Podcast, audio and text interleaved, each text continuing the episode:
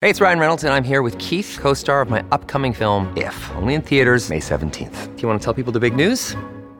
All right, I'll do it. Sign up now and you'll get unlimited for $15 a month in six months of Paramount Plus Essential Plan on us. Mintmobile.com slash switch. Upfront payment of $45 equivalent to $15 per month. Unlimited over 40 gigabytes per month. Face lower speeds. Videos at 480p. Active Mint customers by 531.24 get six months of Paramount Plus Essential Plan. Auto renews after six months. Offer ends May 31st, 2024. Separate Paramount Plus registration required. Terms and conditions apply if rated PG.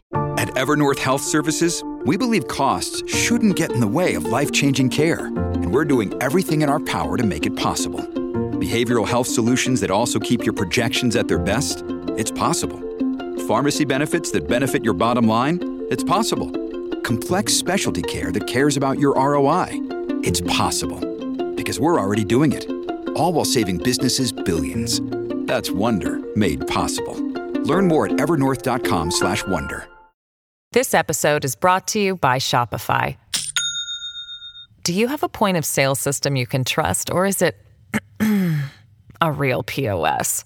You need Shopify for retail. From accepting payments to managing inventory, Shopify POS has everything you need to sell in person. Go to shopify.com/system all lowercase to take your retail business to the next level today. That's shopify.com/system. Welcome to the New Books Network. Hi, welcome once again to New Books in History, a podcast channel of the New Books Network. I'm your host, Luca Heberle. Today we'll talk to Dr. Nicholas Sharman about his new book, Britain's Informal Empire in Spain, 1830 to 1950 Free Trade, Protectionism, and Military Power, from Palgrave Macmillan. Nick, welcome to the show. Hi, nice to meet you, Luca. Likewise. So, Nick, to start, I'd like to ask you to present yourself for the audience. Who is Nick Sharman? uh, I'm currently a research fellow at the University of Nottingham in uh, the, the, Midlands part of England. Uh, I've had a long career as an economist, as a planner, uh, and as in, in management. Uh, but in the latter part of my career, I have um, uh, have uh, turned to uh, academic life. Basically, that's who I am, and I got a, a master's degree. Uh, 10 years ago at uh, the University of London, and then a PhD at the University of Nottingham. Great. And Nick, how did this project come about? Yes, it was uh, very interesting. My original uh, research, uh, my MA research, was into British economic investment and its relationship to the non intervention policy uh, that Britain pursued in the Spanish Civil War.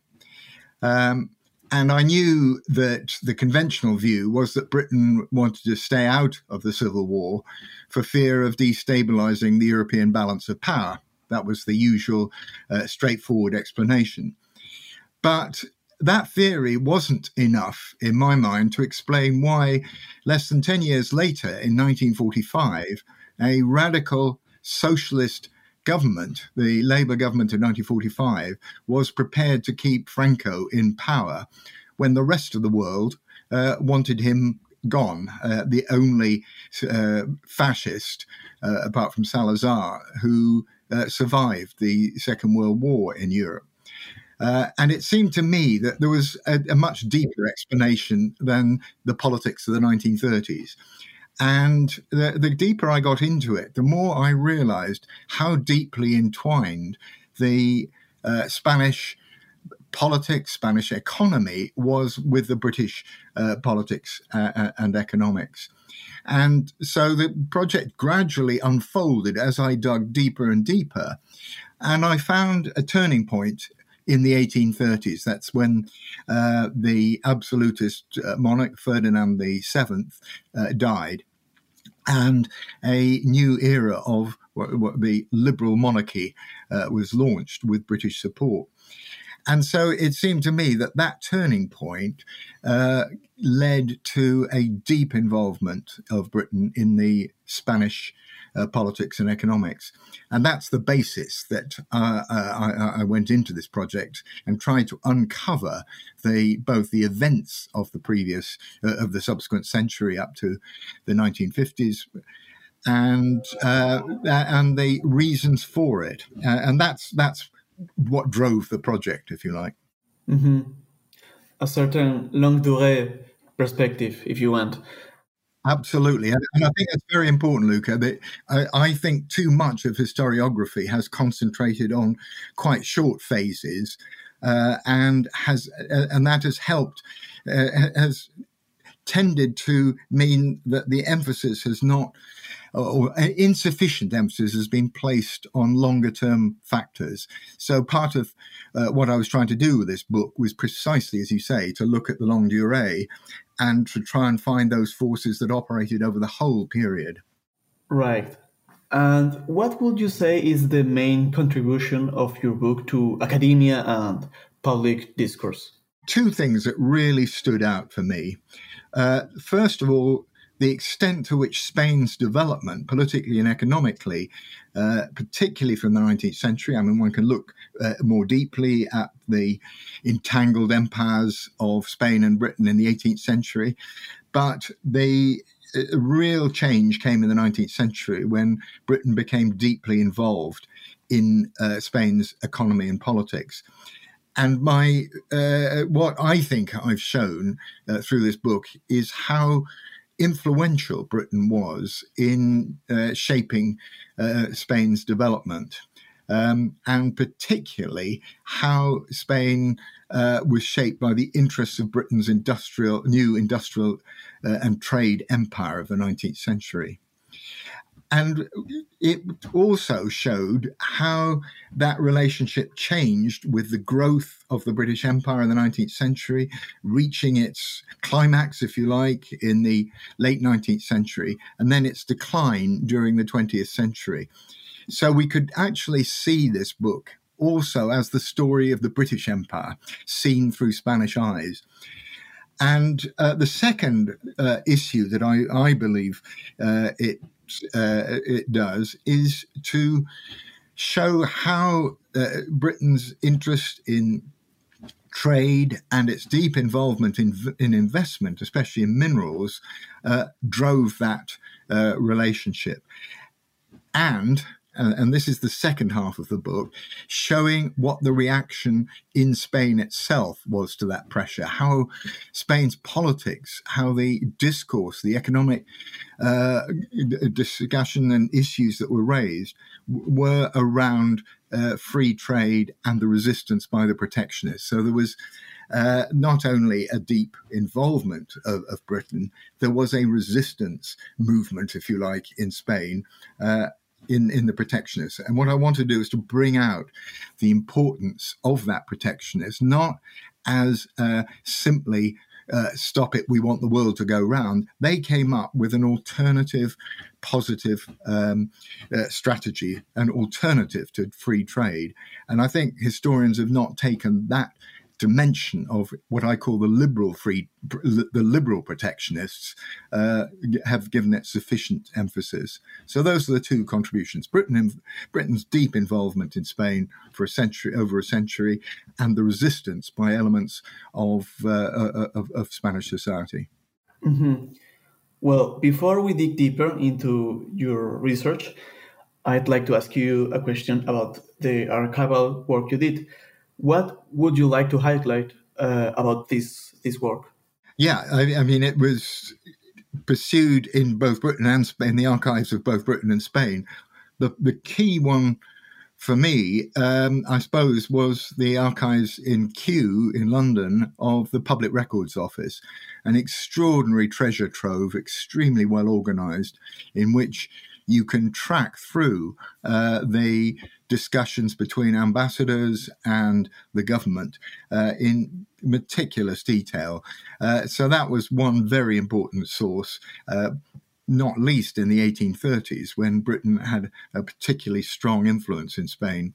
But it runs all the way through to the cabinet discussions in the Labour government that I talked about earlier in 1945.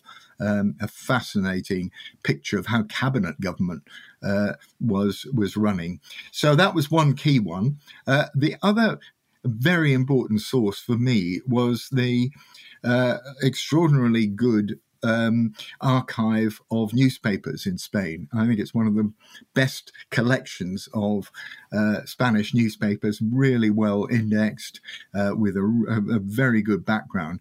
And the press in Spain in the 19th century was extraordinarily varied. Quite a narrow readership, quite a narrow set of class interests. But within that, uh, extraordinarily varied with papers popping up, um, publishing for a few years, highlighting issues. So you could get a sense of certainly what uh, some of the key uh, key actors were, were were talking about and discussing. So those were the main ones. And then uh, I also in the Spanish archives looked at uh, uh Juan Güell, for example, was uh, um, has got a very good archive in Barcelona, um, a, a, key. Uh, a key source and interest of, of, mine was how the Catalonians reacted to, to, to, to the British imperial power, uh, and particularly the, the, the, British attempt to destroy their industry. So Barcelona uh, was a very good one. And then there are a number of um, uh, Spanish government uh, archives in the Alcalá de Henares, the big government um, uh, documents there. But I put that in, that order um, of, of, importance. Mm-hmm. Now we can begin to to discuss everything in in more detail. So, the main theoretical pillar in your work is the concept of informal imperialism. That's why I why I'd like to ask you a couple of questions about it. First, what do we mean when we talk about informal imperialism? Then, why do you find this heuristic insightful? And why is this idea especially useful to understand Britain's relationship with economically weaker countries? Yes, I mean it is absolutely important uh, uh, key issue in the in the book, and I, I devote the, the, introduction to defining uh, in, informal imperialism, to looking at how the concept has gone through a number of phases. Uh, very uh, famously, a pair of academic, academic uh, British academics, Gallagher and Robinson, in 1953, wrote a an article in which they interpreted Britain's uh, development of its empire, not in the conventional idea of painting the the, the world red, i.e., sending, uh, uh, dominating and, and taking over countries. Um, or, uh, or, or even the, even um, uh, in, as in Australia, uh, occupying um, and, and and pushing people out. So that what they said was that, in a sense, was the second uh, level of the British Empire and not the primary draw. What they argued uh, was that uh, Britain's need, uh, as its industrial revolution launched in the early 19th century, it found that it didn't have sufficient domestic markets, particularly for its cotton goods, uh, and later its engineering production was so dynamic, it was so way ahead of the rest of the world that it could do two things. One is it needed new markets. The British market was uh, pretty tied up by the 1820s. Um, and if you date the Industrial Revolution, uh, the launch of the factory and the machine in a serious way from the 1780s, by 40 years of that, Britain's market was uh, was uh, exhausted. So um, what uh, Gallagher and Robinson argued was that Britain then needed to find markets for its new industries, and it used the idea of free trade uh, to open up um, markets in other countries, which were then very protected ones in Europe, in particular uh, and, and and actually in the in the Americas as well. All those were protected markets. What it wanted to do was to open those up, and what its its bargain was: look, you we can offer you markets for your products. Uh, we can um, supply uh, uh, uh, in exchange for you opening your markets. We're not insisting on uh, on you buying our goods. We're simply saying. Let's have no um, as free trade as possible, as few tariffs barriers as possible, because they knew that their production costs were so much ahead of everybody else that they could dominate it. So, the, the, what informal imperialism is, is an economic uh, idea in which you go into a country, you uh, try and uh, reduce its tariffs, you then uh, bargain with the elites to uh, ensure that your uh, your markets, uh, their markets are open to you, and then uh, you can dominate the economy and these countries without actually the expense of running them or the difficult politics that's involved in, in running them. And that uh, idea of informal imperialism as the way of explaining um, the development of the British Empire was very powerful and uh, got a lot of support. It then fell out of favor um, because um, the, the, it's quite hard to define. When, for example, uh, is do you move from simply an imbalance of trading power uh, between countries to imperialism, which implies a much deeper form of domination. And Gallagher and Robinson were rather vague on that point. And so historians uh, many historians said, look, uh, this isn't a precise enough definition to allow us to use it as a framework. And they tried to show that uh, others, uh, this doesn't explain everything in the development of the British Empire. So there was a lot of controversy. And I think what's brought it back into play is a recognition that it you can't do without it. How do you explain uh, how Britain and most particularly how America in the post war period has managed to dominate uh, the economy using free trade as a model. And um, that, I think, the reproduction of um, uh, informal imperialism under America has said, well, wait a minute, there is a, a, a, even if it's difficult uh, sometimes to define everything, there's a core truth here about how countries actually operate and how they develop. So uh, uh, what the argument comes is when you get a dominant hegemonic uh, uh, power, as you got in the 19th century in Britain, its ability to dominate the world trading uh, routes and its financial dominance, when you get that, you, uh, and and a very efficient modernizing economy, you are able to dominate uh, and buy off the elites and dominate countries. And um, uh, that I think can be argued just as uh, true, or, as I said, of, of America in the post-war, uh, post-Second World War phase when it uh, was uh, the dominant hegemonic power. So uh, I think informal imperialism has reappeared as a, an important historical idea why it's uh, my I think I think my innovation is to say if that worked, as Gallagher and Robinson argued for countries in uh, in particularly in Africa and South America, and the Argentine example is the one that um, is most often uh, uh, quoted. Um, why would you not see, uh, particularly the um, problematic economies, the, the less developed economies in Europe, also falling within it, uh, within the power of the uh, uh, of the um, of Britain's informal empire.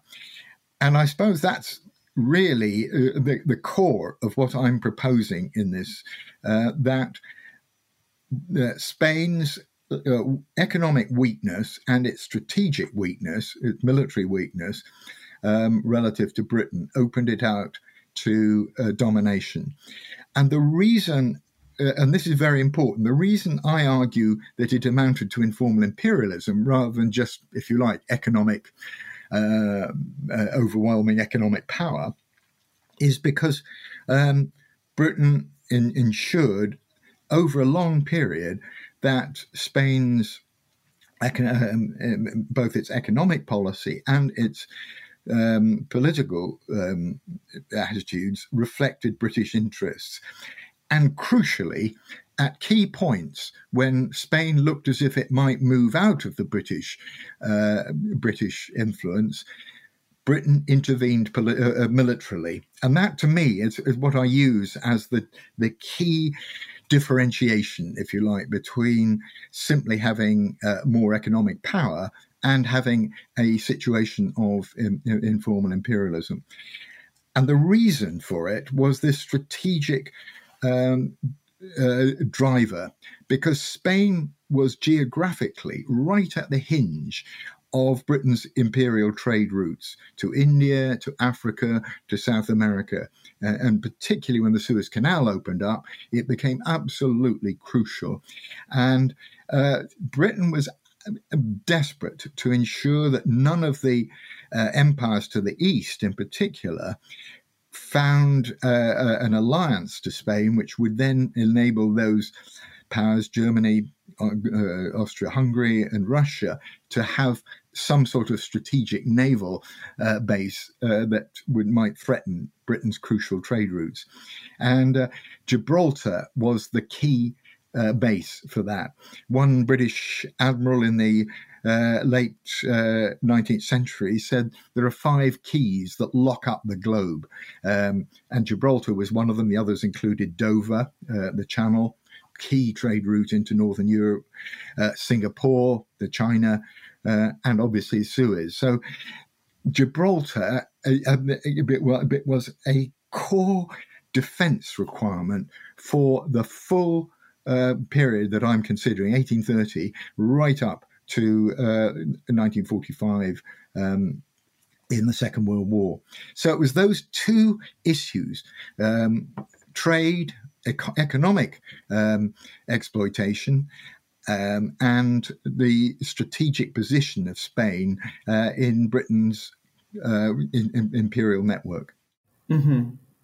Well, then in chapter two, you described the role of British envoys to Spain as kingmakers during the First Carlist War. Could you give us an overview of this conflagration and uh, what role did the, the British state and British capital play in it? The Carlist War, the First Carlist War, was the, the, the absolutely key uh, hinge point for British uh, intervention. Um, when Ferdinand died, the British very quickly moved in to support the liberal monarchy. Uh, and um, it had two motives. One, uh, the one I've just given, the, the, strategic need to ensure Spain didn't become allied with uh, the Holy Alliance of uh, Prussia, Austria Hungary, and Russia. Uh, and the economic, um, the need to find new markets for the dynamic uh, cotton industry. So, uh, and they were very clear from the beginning that that's what they wanted the monarchy to do. When the monarchy, when Don Carlos, uh, they, uh, they um, uh, threatened um, the the new monarch on, on, the argument that he should have been uh, chosen, um, and it shouldn't have gone to down the female line. Um, Don Carlos was very committed uh, to building this alliance with uh, with Prussia, uh, Russia, and Austria-Hungary, and um, so they Britain saw Don Carlos not simply as disturbing their relationship with uh, the new liberal monarchy, which they wanted to survive. They saw him as a existential threat, and um, they therefore allied with uh, particularly with France, to uh, ensure that that uh, the, the um, the uh, the support for for the uh, uh, for for, uh, for, the liberal monarchy, and they. although France contributed to it, there was no question that it was a British initiative in the 1830s. They wanted a trade friendly regime And uh, when that was threatened, they put in massive support. Uh, they put uh, arms, munitions. They blockaded the whole of the north uh, part of the Bay of Biscay to, to make sure Car- the, the Carlist wars couldn't, the Carlist armies couldn't be supplied. They made use their growing power in the city of London to uh, try and uh, prevent any uh, loans being raised, and they put in a 10,000 strong army uh, into to, to, support the liberal monarchy. So this was a major uh, military intervention, and it reminds one, I think, of similar initiatives that the Americans have put put in over the years, not least in parts of Central America and um, in Southeast Asia. You can see this is the way to prop up a regime that they see as critical and uh, they see as having a, a, an important uh, economic. So, what we see in the 1830s is uh, Lord Palmerston, who was the Foreign Secretary, uh, very quickly, the week, uh, the, the month before Ferdinand died, gets his very close friend George Villiers uh, as what they called minister, not ambassador, but minister uh, into uh, Spain. And one can see, and this is where the archives are fascinating, the uh, letters that go backwards and forwards from Villiers to Palmerston through the 1830s uh, absolutely show that um, the British were kingmakers. They were very close to the monarchy. They advised on the composition of cabinets. Uh, they uh, were key influences on who the prime ministers were. They advised on military tactics. And of course, the reason they could do that was that they had uh, uh they were supplying the arms, which uh, and the resources that kept the armies uh, alive. So that is is what they did, and, and as I say, you can see how closely the um, relationship between the monarchy and the government, various governments during the 1830s, was, and of course the peace of um, the, the, the peace at the end of the war was supervised by the British um, in uh, in drawing to a close. So that whole period of uh, 1833 to 1839, the period of the Carlist War, was one in which Britain played a leading role, and I, I think that's not really understood, let alone the motives which drove it. Right. And then, in the third chapter of the book's first part, you examine a nowadays mostly forgotten conflict, the war between Spain and the Moroccan Sultanate. Yet this war is far from being an irrelevant historical episode. Indeed, you argue that at this moment we can already recognize the formation of an embryonic national Spanish identity in the shadow of Britain's ever vigilant empire. How did the war begin, and why did the Spanish government at the time decide to pursue it? On the other hand, how did Britain manage the risk this conflict posed to its trade routes? Very interesting. I, and you're absolutely right. The Africa War has, I think, been neglected as a key turning point. It didn't have any enormous long term uh, uh, impact on, for example, who was running uh, Morocco. But what it showed uh, was two things. By the late 1850s, Spain had uh, Spain's economy was beginning to modernize. So uh, Spain was more confident. It, it, intervened in wars in uh, South America, as you well know, um, in the 1850s. It, um, but its major interest was in South uh, of Spain over in Morocco.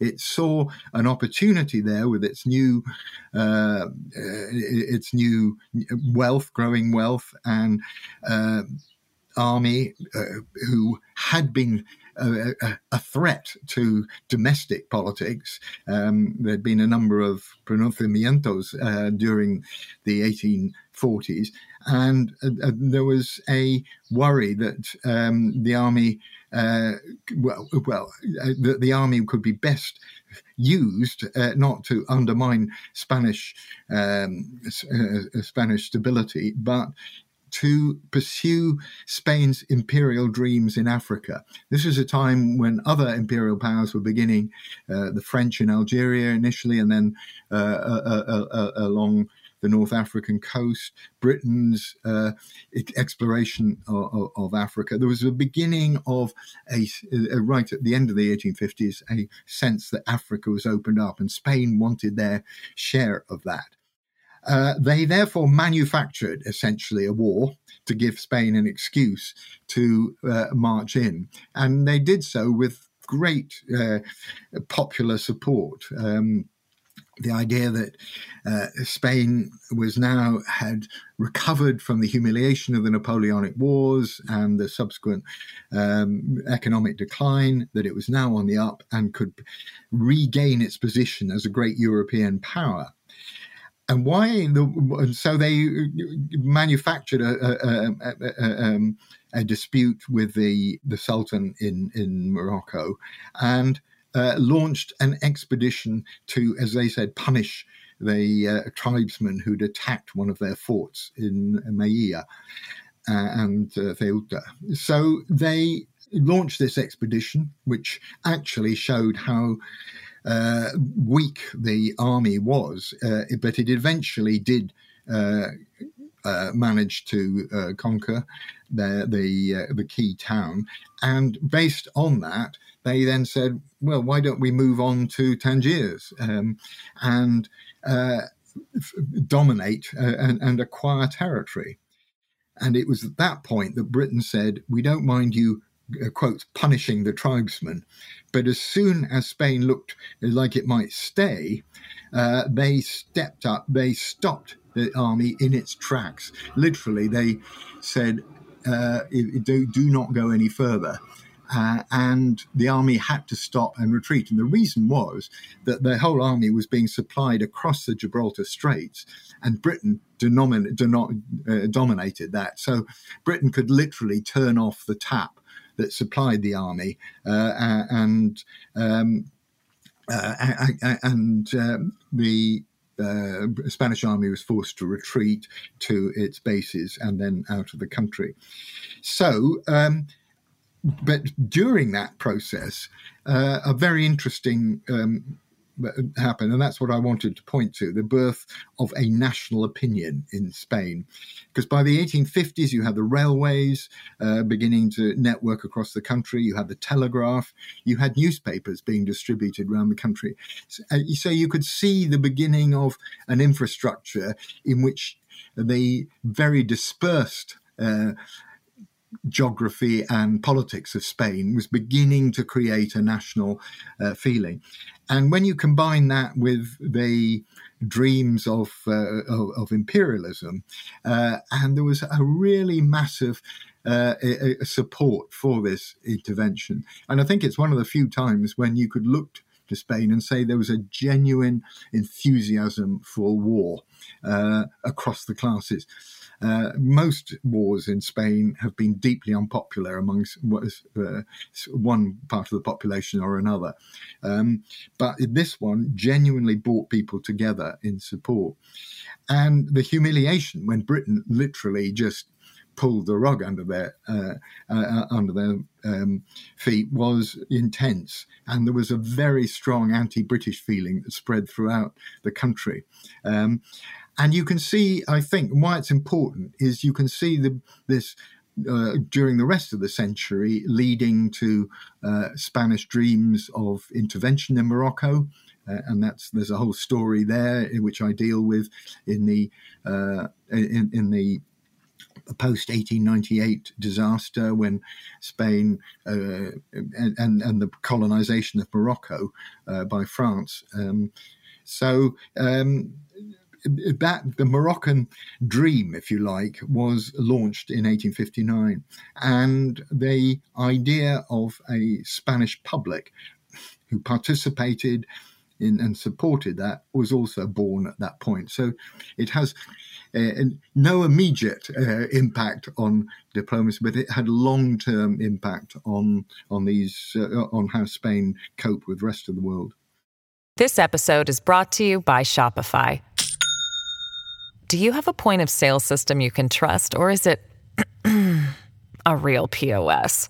You need Shopify for retail. From accepting payments to managing inventory, Shopify POS has everything you need to sell in person. Go to shopify.com/system all lowercase to take your retail business to the next level today. That's shopify.com/system. Something that I found very interesting was uh, British policy leading up to and during the First World War. Because if I'm not mistaken, in the years leading up to 1914, as well as during the war, uh, British policy regarding Spain was mainly concerned with the protection of strategic supply chains. Mm-hmm. Uh, and the magnitude of British actions to this end was quite significant, even hard to grasp. What was the strategic significance of Spain and its trade with Britain? And moreover, which means did the British state use to secure these crucial supply chains? Very, eh, very important. And, and again, I think that's one of the things this book really tries to bring out, uh, which is uh, how important in the latter part of the 19th century, how important uh, Spanish minerals were to uh, the British economy, but actually to the European economy. It was before the supply of uh, copper, iron, sulfur uh, developed throughout the world, not least in in uh, in America. Uh, both North and South became key suppliers, uh, and Africa later on, and Australia. But all those developments really were only beginning in the late 19th century.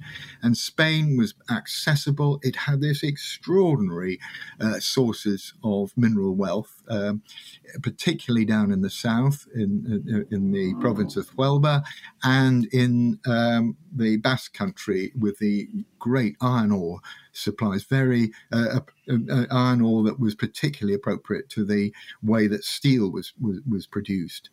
So those minerals uh, were absolutely key in the second phase of the Industrial Revolution. The first phase was powered by coal and steam and iron.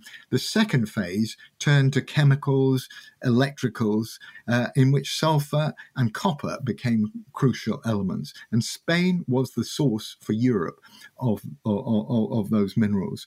And Britain made sure that it uh, used its power to dominate the supply chains of, of that minerals. Uh, it, it, itself had run out of its initial iron ore. Uh, and was desperate uh, and bought up uh, many of the rights to uh, the iron ore mines in the Basque Country and dominated um, the production of uh, copper and sulfur through uh, owning the biggest companies, two of the biggest companies, uh, which were world leaders in, in production. And the British economy became very tied to that. And particularly at times of war, these uh, minerals that I'm talking about were crucial to munitions. And so, in the First World War and the Second World War, th- those uh, minerals, the supply of those minerals, was absolutely central to Britain. And there was a real worry at one point in 1917 uh, that uh, Britain uh, would not be able to uh, acquire sufficient of those minerals to keep the Western Front going. And there was a whole idea of building uh, particularly after the submarine war um, um, uh, destroyed a lot of the Spanish fleet, um, and the uh, Britain couldn't use use them. They were actually going to do, try and do it by rail. It was so uh, important to them. So I'm just really emphasising how key uh, that those that was, and the way Britain guaranteed that was to blockade uh, the. Um, the peninsula, the, the Iberian Peninsula, uh, on a number of occasions, but the Second World, First World War and the Second World War was very important. The First World War was extraordinary.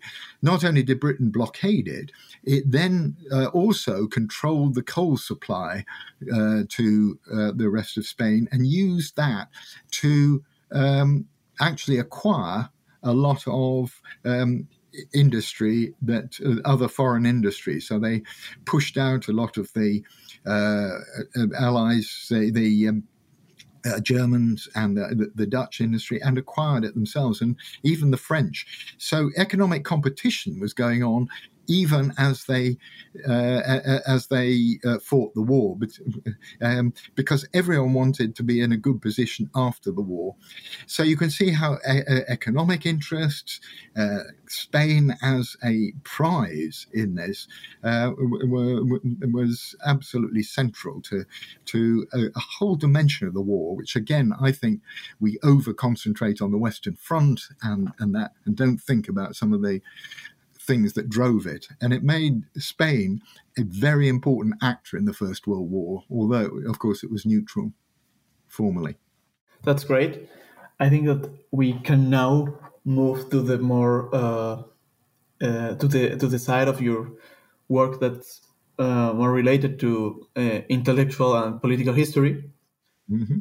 Because, well, could you tell us a, a little bit about Eudald Jaumeandreu, uh, Juan Güell y Ferrer, and the nature of the relationship. Moreover, could you explain their political project of protectionist liberalism? Because I fear this could sound like an oxymoron to many of our listeners.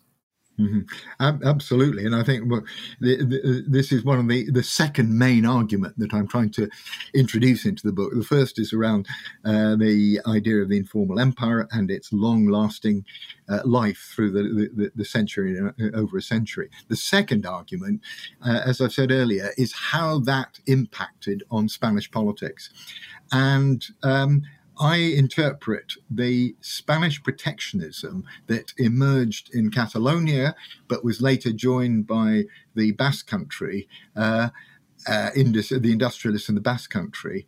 I interpret that as not simply uh, as traditional historians uh, have, have often characterized it as a self interested protection of their particular markets. Uh, they're just going to impose inefficient industry to, to make sure that they, uh, they can keep up their profits um, and, uh, and by implication, keeping Spain. Um, uh, in uh, economic second place. That's the traditional argument, and why I think you're absolutely right. Many people would see it as oxymoronic to to to, to uh, or even a contradiction in terms to talk about protectionism and uh, and um, and economic development.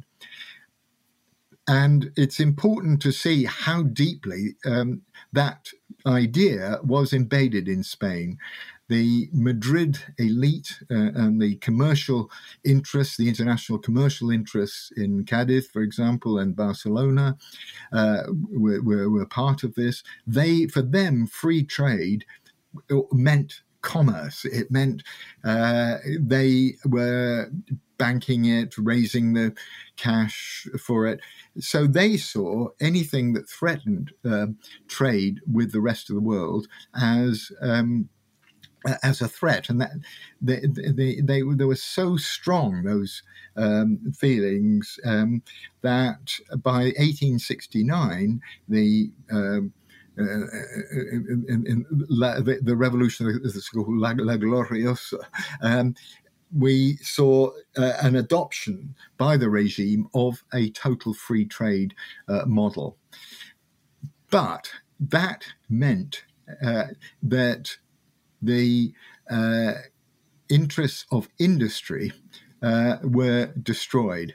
And I, have got a great quote um, from uh, the British uh, in the 1840s when they were trying to ensure that free trade allowed British um, uh, British uh, cotton goods in.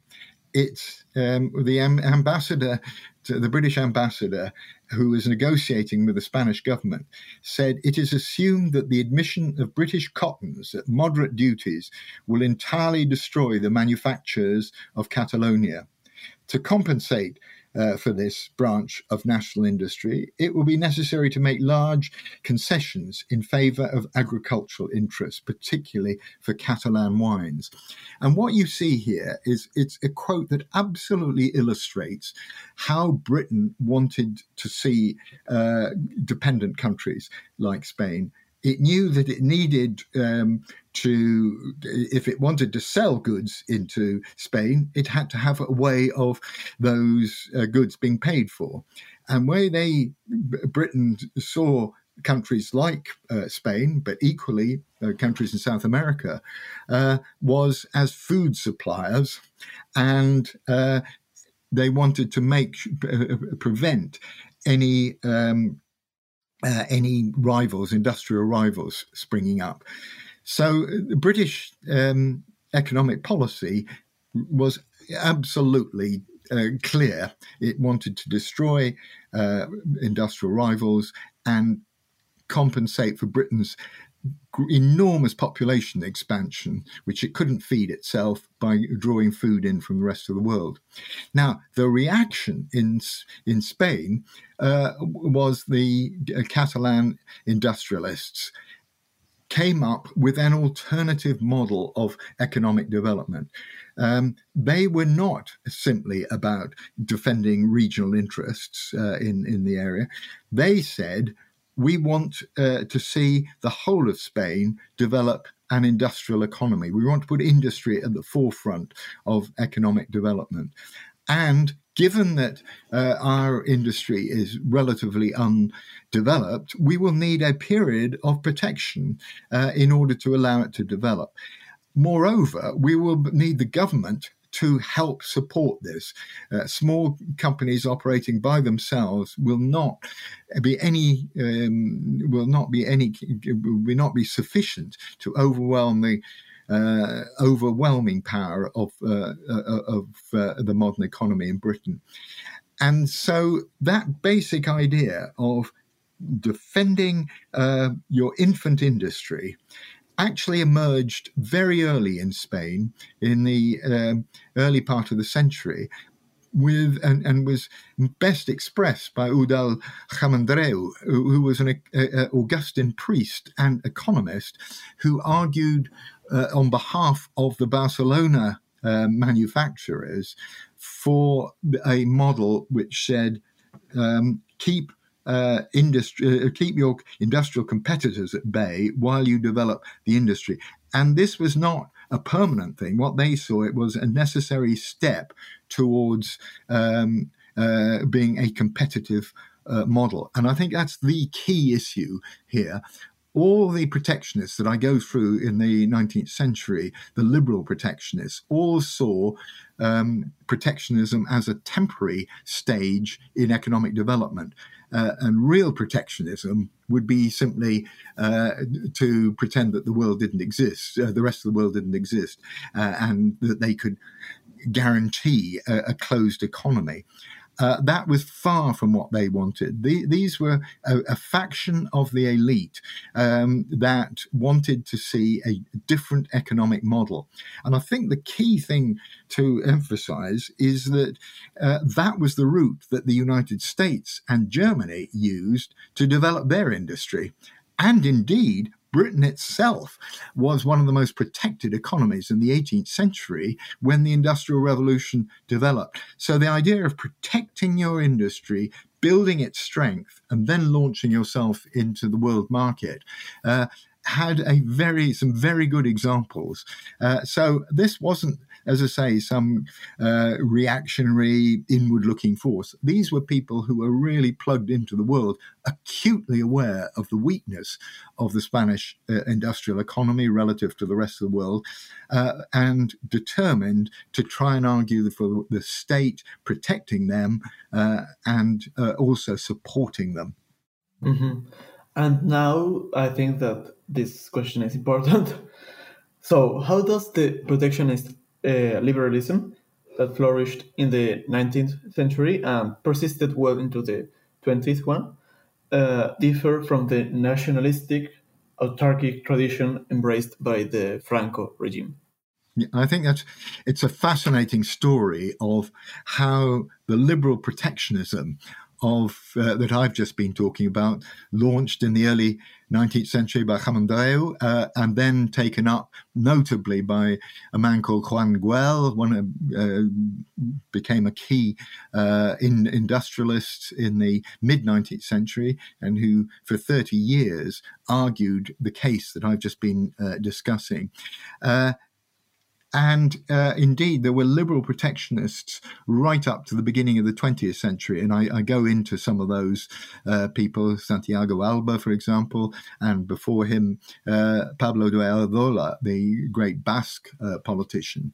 Uh, so there were uh, this strand of liberal protectionism was influential, but it never won the support of governments through the 19th century until uh, the great agricultural crisis of the 1870s, um, when uh, that industrial argument, uh, how do we develop industry, was joined by the um, great wheat growers, uh, particularly in, in, Andalusia and Castile, uh, who um, were very concerned about preserving their markets um, from um, uh, both domestically and notably in Cuba, um, from the uh, opening up of, of, of, of uh, the very competitive um, wheat supply that was emerging from the United States and then slightly later on from Russia as the new uh, steamships and trains could bring this massive amounts of wheat onto the world market. And so they um, particularly the Castile wheat growers, um, were uh, key in uh, tipping the ideological balance at the end of the 19th century from free trade into protectionism. And during the uh, 1880s and 1890s, led by Canovas, the great um, prime minister of seven times prime minister of Spain, the, the conservative, uh, adopted protectionism um, on national grounds, uh, arguing very strongly that uh, the country was being uh, undermined by the export of all its precious products uh, in the minerals, uh, and uh, that it needed this protection. But the policy that emerged was not the liberal protectionist model. It was a very conservative model that was about preserving the uh, social structure, particularly in the the, the landowning uh, market, the, the landowners' interests. And so, by the time we see um, the 20th century, um, protectionism is becoming a conservative, not a dynamic uh, force. Uh, there were attempts under Primo de Rivera, for example, to try and um, uh, and his finance minister, uh, who I deal with at some length, Calvo Sotelo, um, to try and revive that model by investing in the infrastructure in Spain, of in trying to get some government intervention in industry, um, something that Güell had argued for in the 1850s, uh, only appeared in a rather uh, moderate form in the 1920s. So uh, by then it was really hard work, particularly when the slump came in the late 1920s, and that swept uh, this away. So Franco, uh, by the time we, Franco uh, takes over from 19, obviously beginning in 1936 and then finally 1939, uh, there is a, a, emergence of a very conservative view of uh, trade uh, and investment. And that is the, a fully autarkic model that re- uh, is, is uh, argues that you can create a self-contained, self-sufficient economy based on military power rather than international competitiveness. And you get this uh, during the 1940s in particular, but deep into the 1950s, you find that um, this autarkic model uh, uh, it ends up by failing. Um, but it, it, comes out of that um, conservative move of the, um, or taken to extremes, that conservative turn of protectionism in the late 19th century. Right. Well, before we end, uh, could you explain or name some of the key economic transformations that uh, did happen after the autarkic turn? Yeah, I mean, basically, Franco's policy, uh, ideal at length in the book, with how that was formed by uh, Suanzes, the his the architect of his uh, policy. Um, uh, who has had an immensely powerful role uh, from the late 1930s right the way through until the mid uh, mid 50s when um, he uh, ran the intervention uh, economic intervention um, and economic policy, basically. And what became clear during the uh, 19 uh, early 1950s were two things. First of all, the policy uh, was not um, leading to uh, industrial uh, development. Um, Spain was stuck um, in, in, and couldn't even feed its own population in the 1940s. And the other thing that was happening was that America was assuming the uh, its hegemonic role in both strategy, the anti, uh, the, the, move to uh, uh, uh, the Cold War, if you like, and its domination of the financial system. And America pushed uh, they uh, pushed Franco with the support increasingly of the new technocrats who were uh, uh coming up in Spain in the 1950s towards uh, a neoliberal model, opening it out to uh, world, opening the country out to the world uh, world markets, both in investment and trade. And th- that's by the end of the 1950s, um, we have the stabilization plan, uh, which um, and, and, closely followed by the final expulsion of Suanzes from uh, from uh, Spanish government. So that crucial few years at the end of the fifties, you see a fundamental change. Uh, and through the 1960s, the uh, opening up to tourism, the gradual uh, opening of the economy, um, which doesn't really take off uh, until the death of Franco and the accession to Europe in 19, uh, the European common market, as it was, uh, or the European community in in the 1980s. Uh, but that key moment in 1959 uh, begins to chart a whole new direction for uh, Spanish policy. Now, before we leave, I, would like to thank you very, very much for, for, for taking the time to talk with me, Nick. I'd like to ask you what projects loom in your future yeah, I, am I'm, I'm being drawn into uh, this world of the 19th century, I suppose. And what really interests me is how liberal politics developed in Spain. Because, I, I, as I've tried to explain, I think the liberal protectionists were an important force in uh, in, in, Spain, uh, and more to the point, um, how liberal politics emerged as a reaction uh, in a wider sense uh, to uh, the invasion of modernity that uh, Britain represented.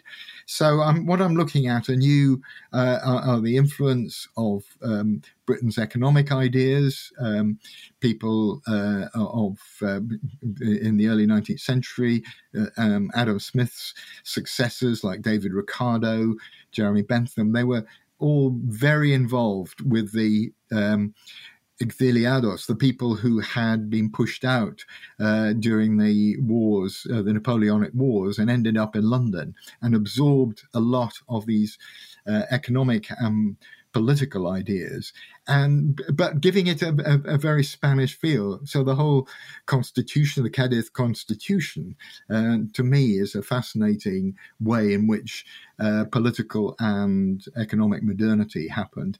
And then all the way through the century, you get um, invasion of, uh, of British in, of, of, British employers in Rio Tinto Zinc, for example, who then impose the uh, the law of the market.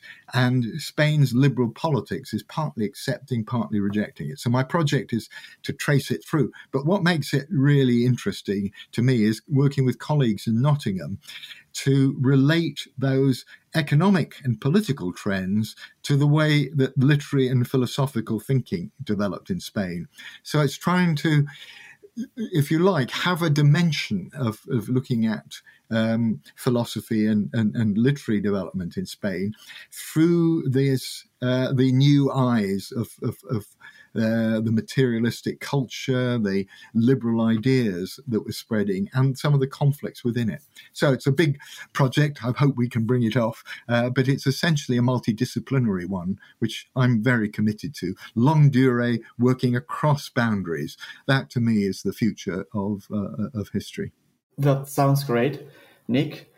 Uh, for the listeners, uh, we discussed today with him uh, Britain's informal empire in Spain, 1830 to 1950, Free Trade, Protectionism and Military Power, published by Palgrave Macmillan.